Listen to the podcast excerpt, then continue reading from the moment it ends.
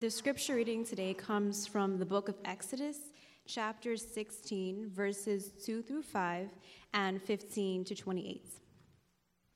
In the desert, the whole community grumbled against Moses and Aaron. The Israelites said to them, If only we had died by the Lord's hand in Egypt. There we sat down around pots of meat and ate all the food we wanted. But you have brought us out into this desert to starve this entire assembly to death. Then the Lord said to Moses, I will rain down bread from heaven for you. The people are to go out each day and gather enough for that day. In this way, I will test them and see whether they will follow my instructions. On the sixth day, they are to prepare what they bring in, and that is to be twice as much as they gather on the other days.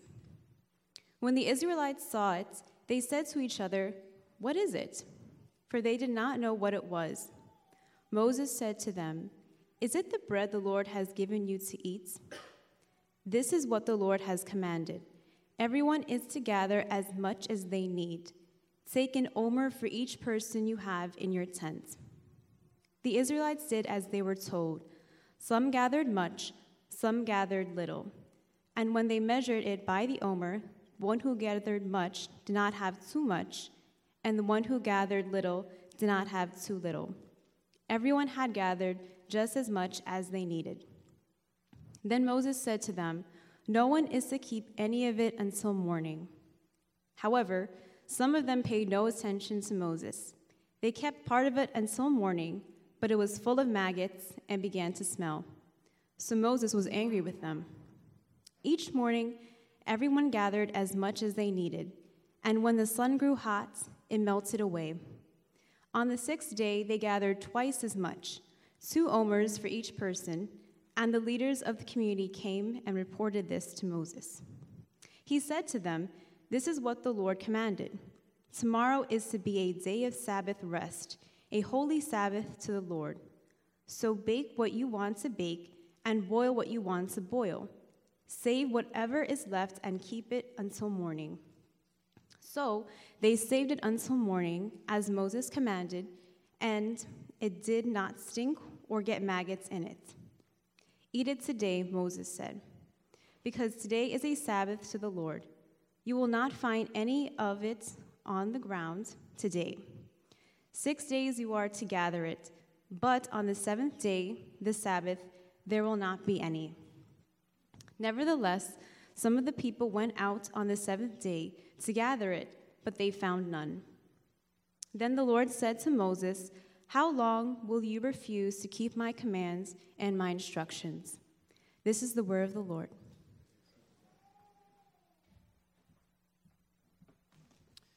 Let's invite God to speak to us from his word. Father, we thank you for your word, and we pray that your Holy Spirit would speak to each one of us from it. In Christ's name, amen.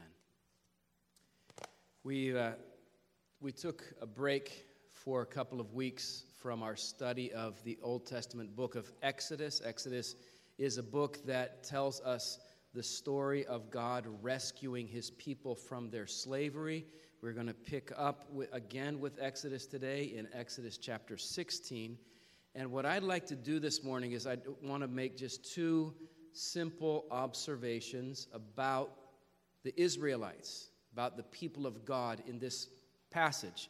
Uh, I want to observe first where they were, and then I want to observe why they were there. So, where and why. So, um, where were they? Let, us review a little bit. The Israelites were slaves in Egypt for over 400 years they began to cry out to the Lord in their suffering.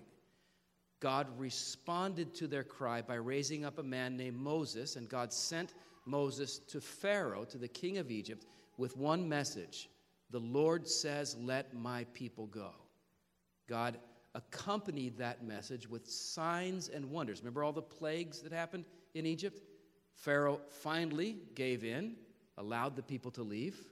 They came to the Red Sea the waters parted, they passed through the Red Sea, and they found themselves where? Where were they? Well, of course, we say. They found themselves immediately in the promised land, the land of Canaan, milk, honey flowing everywhere. It was beautiful, right? No, that's not what happened. They, they passed through the Red Sea, and immediately they found themselves in a desert, in a weary place, a, a, wasteland, a wilderness where there, there, were, there was no resources for them to survive. They, they, were, they were in a desert. And here, here's what I think is important to remember about this, guys God is the one who brought them there. God did. Uh, verse 2, it says, In the desert, the whole community grumbled against whom? They grumbled against Moses and Aaron. They're like, Moses, you bum. Aaron, you dummy. Why did you guys bring us to this desert? And you notice we left some verses out in the, in the scripture reading. And in those verses, Moses is basically saying, Hey, don't blame us. We're not the ones who did it. You're not complaining against us. It, it's the Lord. God is the one who brought you to this desert. And that was actually true. Remember how there was um, pillar of cloud that led them in the daytime and a pillar of fire that led them in the nighttime. God, through this phenomena, God would lead them everywhere He wanted them to go. He's the one who brought them to the desert. So I'm just going to repeat that again. I want you to let that, let that sink in. God led His people to a desert. Guys, these, these are these are people God loved. I mean, don't, don't forget, he loved, he loved Israel. Remember what God said to Pharaoh? He said, Israel is my firstborn son. He loved those people as much as any parent here loves his or her child. These, these, were, these were the people God had chosen out of all the nations in the world. He chose them to be his possession. And, and, and these were the people whom God himself had redeemed with an outstretched arm, the blood of the, the Passover lamb. So these guys, these were God's people. And they, they had not been rebellious at this stage. They hadn't, they hadn't disobeyed God. They hadn't wandered off on their own. That's why they're in the desert. No. They've been following the cloud. They've been following the pillar. They, they, have been following God. So just think about that. These were, these were people God loves, walking in God's ways, and God brought them to a desert. Now, sometimes in Christian circles, you'll hear the message. It, it, it might be explicitly declared, or more likely just kind of silently implied. You'll hear the message that if you have faith and you trust the Lord and, and you live the right way and you pray the right way, you, your life will flourish in every way. You will succeed in your career. You will be happily married. Uh, you will have no debt. All of your children will always make the honor roll. Your health will not suffer. That, you'll, you'll, that's the message. You will just flourish. Now, there's a grain of truth to that, right? Because, because God blesses his people. God loves to bless his people. There's, there's, there's some truth to that. But it's not the whole truth. Sometimes, as in this passage, God, for a season, will lead his people to a desert. He'll allow them to go through, through a hard time. And it's not necessarily because they've disobeyed him. And it's, it's certainly not because he's rejected them, right? Some, we, we don't even know why, but sometimes in his inscrutable wisdom, God will lead his people for a season, it doesn't go on forever, to a desert wonder if that's ever happened to you. If it has, you know, it's not uncommon. You read the Bible, it happens, it happens almost all the time to God's people. Abraham, remember Abraham? He follows, he follows God's call, and listen, he wound up living in a tent for the rest of his life. David received God's anointing, he wound up hiding in a cave. Ruth, Ruth made a decision to ally herself with the people of God's covenant. Next thing you know, she's like an undocumented immigrant, living unwanted in the land, gathering food off the, off the floor of somebody, some stranger's field. Uh, Mary, mother of Christ, says, Let it be unto the Lord's servant as he has. It just submits herself to God's will. Next thing you read in the book of Luke, she's fleeing for her safety to the hill country of Judea. I mean, just like all the time. God leads people to a desert. And what about Jesus? Remember that event? He's baptized in the Jordan River. The Spirit descends like a dove. He enters into the ministry to which the Father had called him. And then what happened? Mark 1, verse 12 says, At once the Spirit sent him out into the desert. So if you're in a desert today, and I trust you understand what I mean by that metaphor, you're, you're, you're going through a season of loneliness, are you? Or a season of discouragement? You're, you're going through a time where you feel like, eh, eh, eh, like the song we sang before How long, Lord, how long? When are you going to answer my prayers? Uh, if you're in a desert today, listen, I just want to tell you something. You're in good company, okay? A lot of, a lot of good people. I mean, men and women of solid faith have been brought by God to a season in the desert. The Apostle Peter um, wanted to encourage some Christians who were suffering, and so this is what he wrote to them in 1 Peter chapter 4. He said, Dear friends, do not be surprised at the painful trial you are suffering as though something strange were happening to you, but rejoice. You participate in the sufferings of Christ in the next chapter, 1 Peter 5, he said, You know that the family of believers throughout the world is undergoing the same kind of sufferings. So, listen, a lot of really good people, people who, whom God loves, people who are following the Lord, will be led for a season to a desert. So, where were the people of God in this passage? Well, I'll tell you where they were. They were, they were precisely in the place where God wanted them to be at that time. And it was a desert. Now, second observation why? Why were they there? That's the question they're asking. You know, they started to get hungry. You get hungry in the desert because there's no food. And of course, you need food. How are you going to survive without food? And so the thing is bad enough that God brings us to this desert. He, you know, we want Him to provide for our needs. And, and presumably, God could have provided, uh, met the people's needs by just giving them in one installment, right? All, all the food they're ever going to need, a supply of provisions that would be sufficient to last through the entire journey through the desert. I mean, just, I, I don't know how he would do it. Maybe have like a, a, a FreshDirect truck, just uh, follow them everywhere they go. Right? Here's, here's, Here's the food you need. If you guys get hungry, it's all in the truck. Everything you need is right there. God, God could have done that, right? But that's not what God did. God did not solve the problem permanently, instantly. God solved the problem incrementally, daily.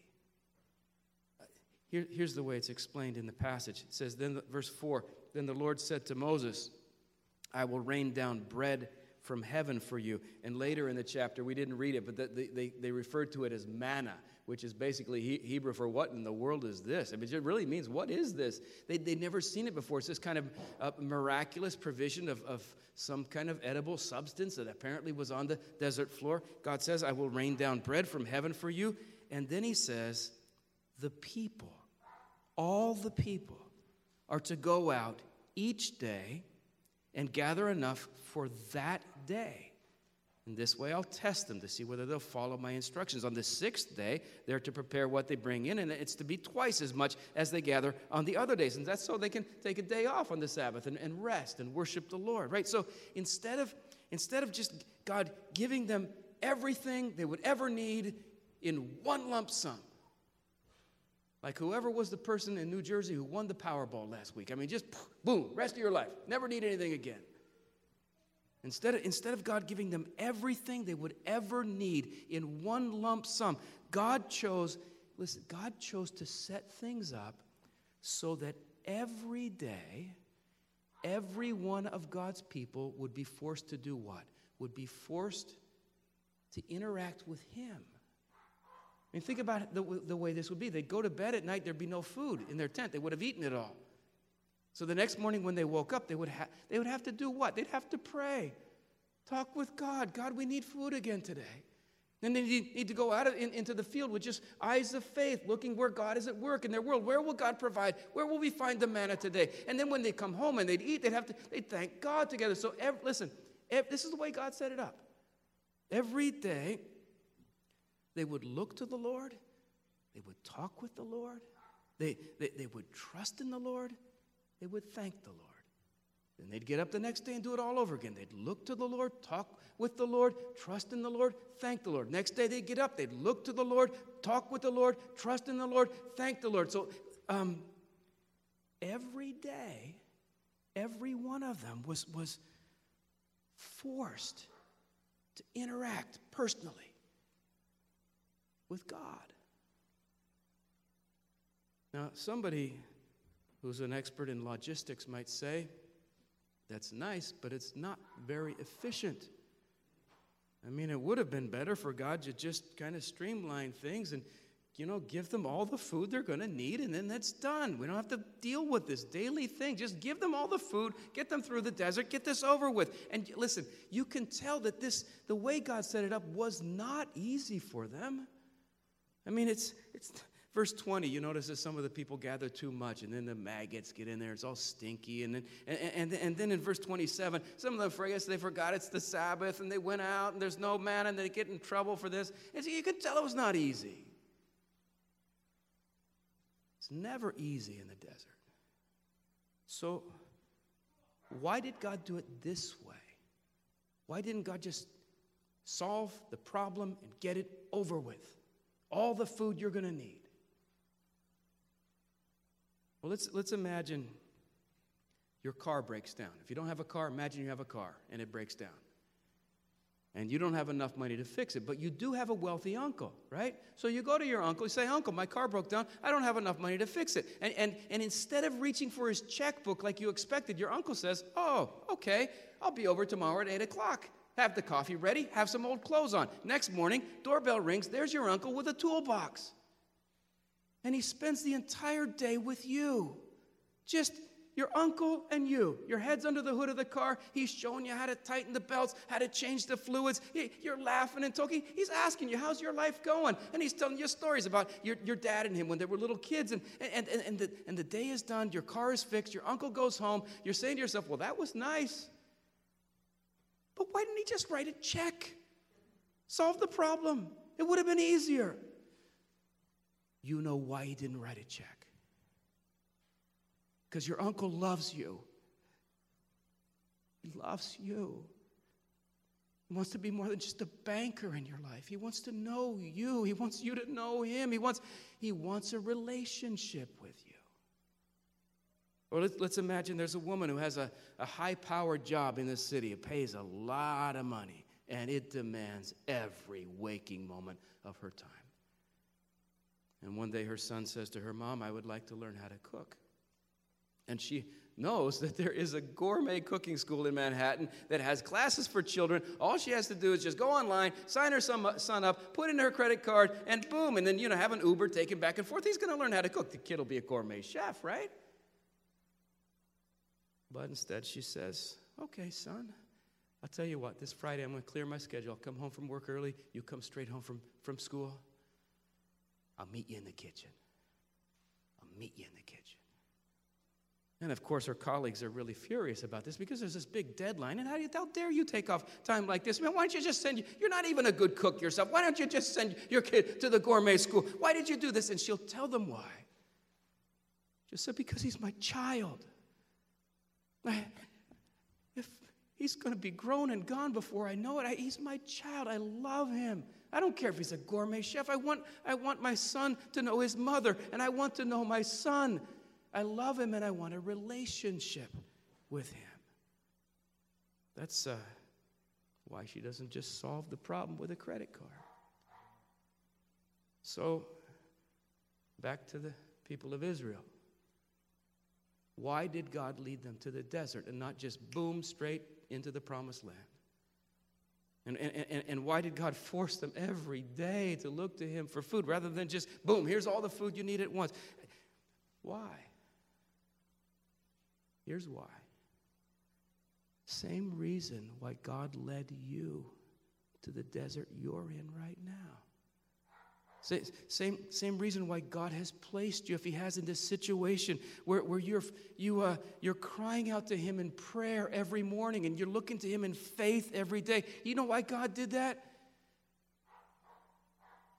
Because He loves you.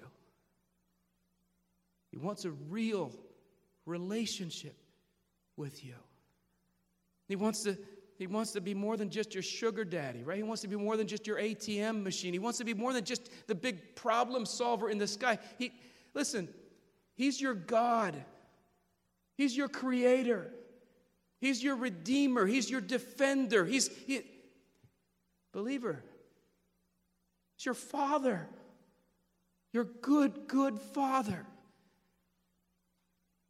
The Bible even says He's your friend. And He wants you to know Him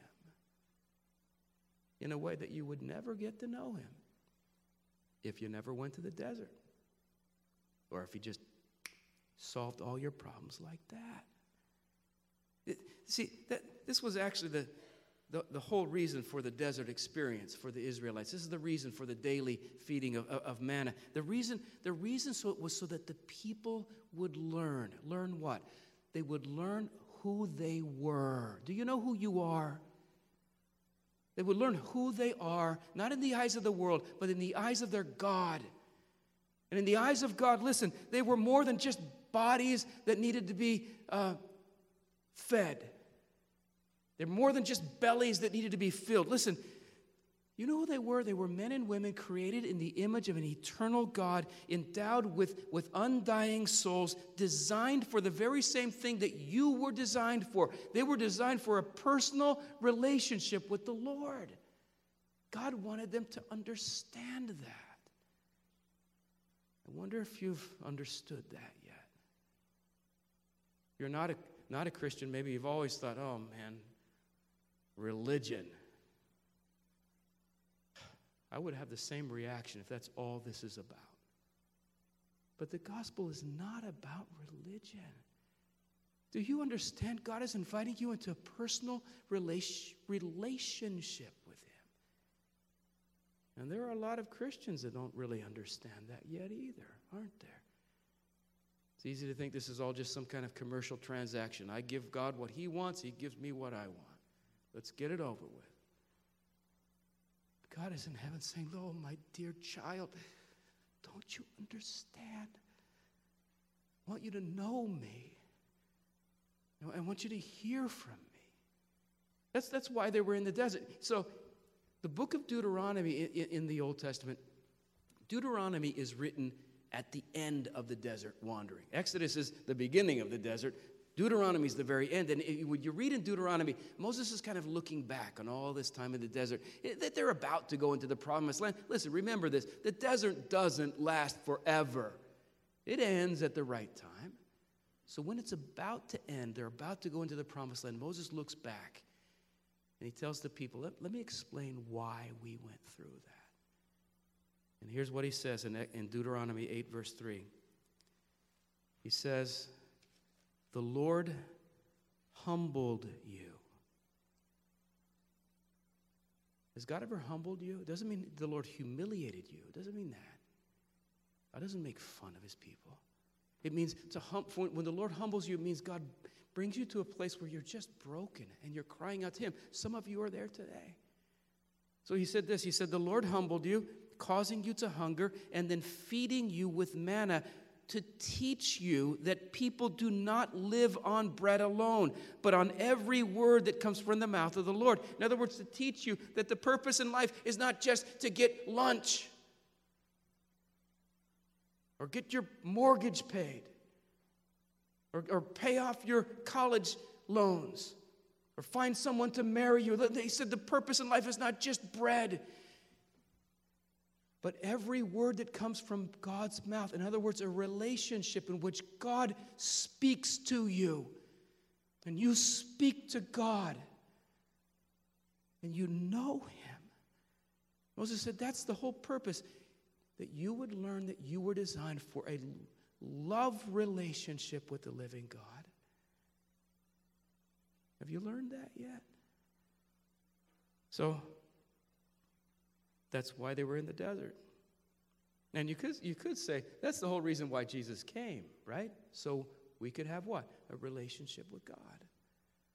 In John, in John chapter 6, Jesus was, uh, was teaching, and like he often did, he was teaching out in the desert. Isn't that weird? What an inconvenient place to, to teach people, right? But Jesus would often go out into the desert and say, Listen, you want to meet God? Come out here. The desert, the desert. This is the best place to get to know God. And so he was teaching out in the desert. And of course, the people had no food, so they were hungry. And you know what Jesus did? He fed them 5,000 people miraculously. He gave free lunch to, to everyone there. The next day, they came back. But the next day, they weren't looking for Jesus. They were looking for another free lunch. You can read it, John chapter 6. And to, and to paraphrase, basically, what, they, they keep kind of angling and trying to, to, to, jockey to get him into to give them food. And so basically, what they're saying to him, the, the refrain that they're, they're saying through, through John 6 is, We want the bread. We want the bread. We want the bread. We want the bread. And then you know what Jesus said? John 6 35. He said, I am the bread. He said, I am the bread of life. Whoever comes to me will never go hungry. Whoever believes in me will never be thirsty. In other words, he's saying, listen, what will satisfy the deepest need of your soul is not what's on sale at Macy's this week. What will satisfy the deepest need of your soul, he says, is me. Jesus was saying that through, through him, by coming to him, we are given the one thing we were designed for a real relationship with God. If you've, if you've never come to Christ, uh, do you realize, listen, do you realize what's being offered to you today? Don't walk away from this. You can have it for free. Just say, Jesus, yes, I need that. And if you are a Christian, are you like me where sometimes you forget what it's all about? You forget that this, it's, it's, it's, it's about really knowing God in your life. Here's what Jesus went on to say in that chapter. He said, I am the living bread that came down from heaven. Whoever eats this bread will live forever. This bread is my flesh, which I give for the life of the world. And remember, Jesus said that where? In a desert. The desert is where you get to know God. If you're in a desert today, listen, all right, I, I hate being in a desert, don't you? It stinks. But that's where you get to know God. And I wonder if some of you, God has you in a place right now, He is just poised, ready to break into your life like you've never seen Him do before. Wouldn't that be wild? Kind of pr- my prayer for ACC is that God would bring us to a place where we're just kind of, bro- all of us, communally broken before Him. A desert, so He would make Himself I'll end with this. If you've ever, um, have you ever known, have you ever known a, really godly Christian man or woman? They're, they're, they're, they, they've known God. They're not just baby Christians. They've walked with Jesus for a long time. Maybe, you know, they show up by their white hairs. They've really, they've really, for, for several decades, walked with Christ. There's something so attractive about their faith. There's a solidity to their faith. There's a, there, there's a strength to their confidence in the Lord. If you ever known someone like that, and you get to know them and you ask them, when did you get to know God like this? 99 times out of 100, they'll talk about a desert experience. You, you try it. They'll say, It's, you know, when I was diagnosed with lupus and I couldn't get out of bed in the morning. It's when my daughter ran away we didn't know if she'd come back home.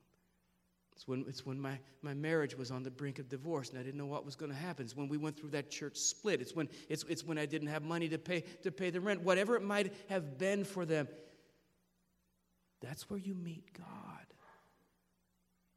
So if you're in a desert today, listen, be encouraged. God hasn't forgotten you, loves you. He, could it be He wants you to know Him better than you ever have? So we're going to pray right now. And, and before we pray, here, here's what we're going to do I'm going to ask us all to close our eyes when we pray, not yet. And then I'm just going to ask if there's anyone here that you're kind of in a desert place right now and you want me to pray for you to raise your hand. But I want you to know what you're raising your hand for. I, am not necessarily going to pray that God will solve your problem, whatever it is like that. Maybe that's nothing wrong. It's not wrong to ask God to solve your problem. But I, I want you to raise your hand if, if you want to get to know God better in this desert. It's not, listen, the desert doesn't go on forever. It will not, God knows when to end it. But if you want to come out the other side of, the, whatever this desert is, uh, knowing God better, you don't want to waste all this suffering. You want to get to know God better. Then I'm going to ask you to raise your hand and put it down. And I'm, I'm not going to call out anyone. I'm going to say your name or anything, but I'm going to pray for you. Okay, is that clear? So let's close our eyes, bow our heads, and if you you are just in one of those dry places and you want to learn to meet with God, I'm going to ask you to raise your hand, and my hand is up too. Anyone else? There's a lot of hands. Anyone else? Okay, you can put them down. Let's pray. God, we don't understand why you let us go through hard times, but we thank you that you know what you're doing. You know how long to let it go on. And you never, ever leave us. And so I, I pray that for those who raise their hands before, who are in a difficult time right now, I pray that this will be perhaps the season in their life where they get to know you like never before. Pour out your spirit on your people. Teach us to pray. Teach us to trust you. Te- teach us to feast on your word. Teach us to reach out to others. Use this desert experience, God, to build our relationship with you. We ask this in the name of Jesus. Amen.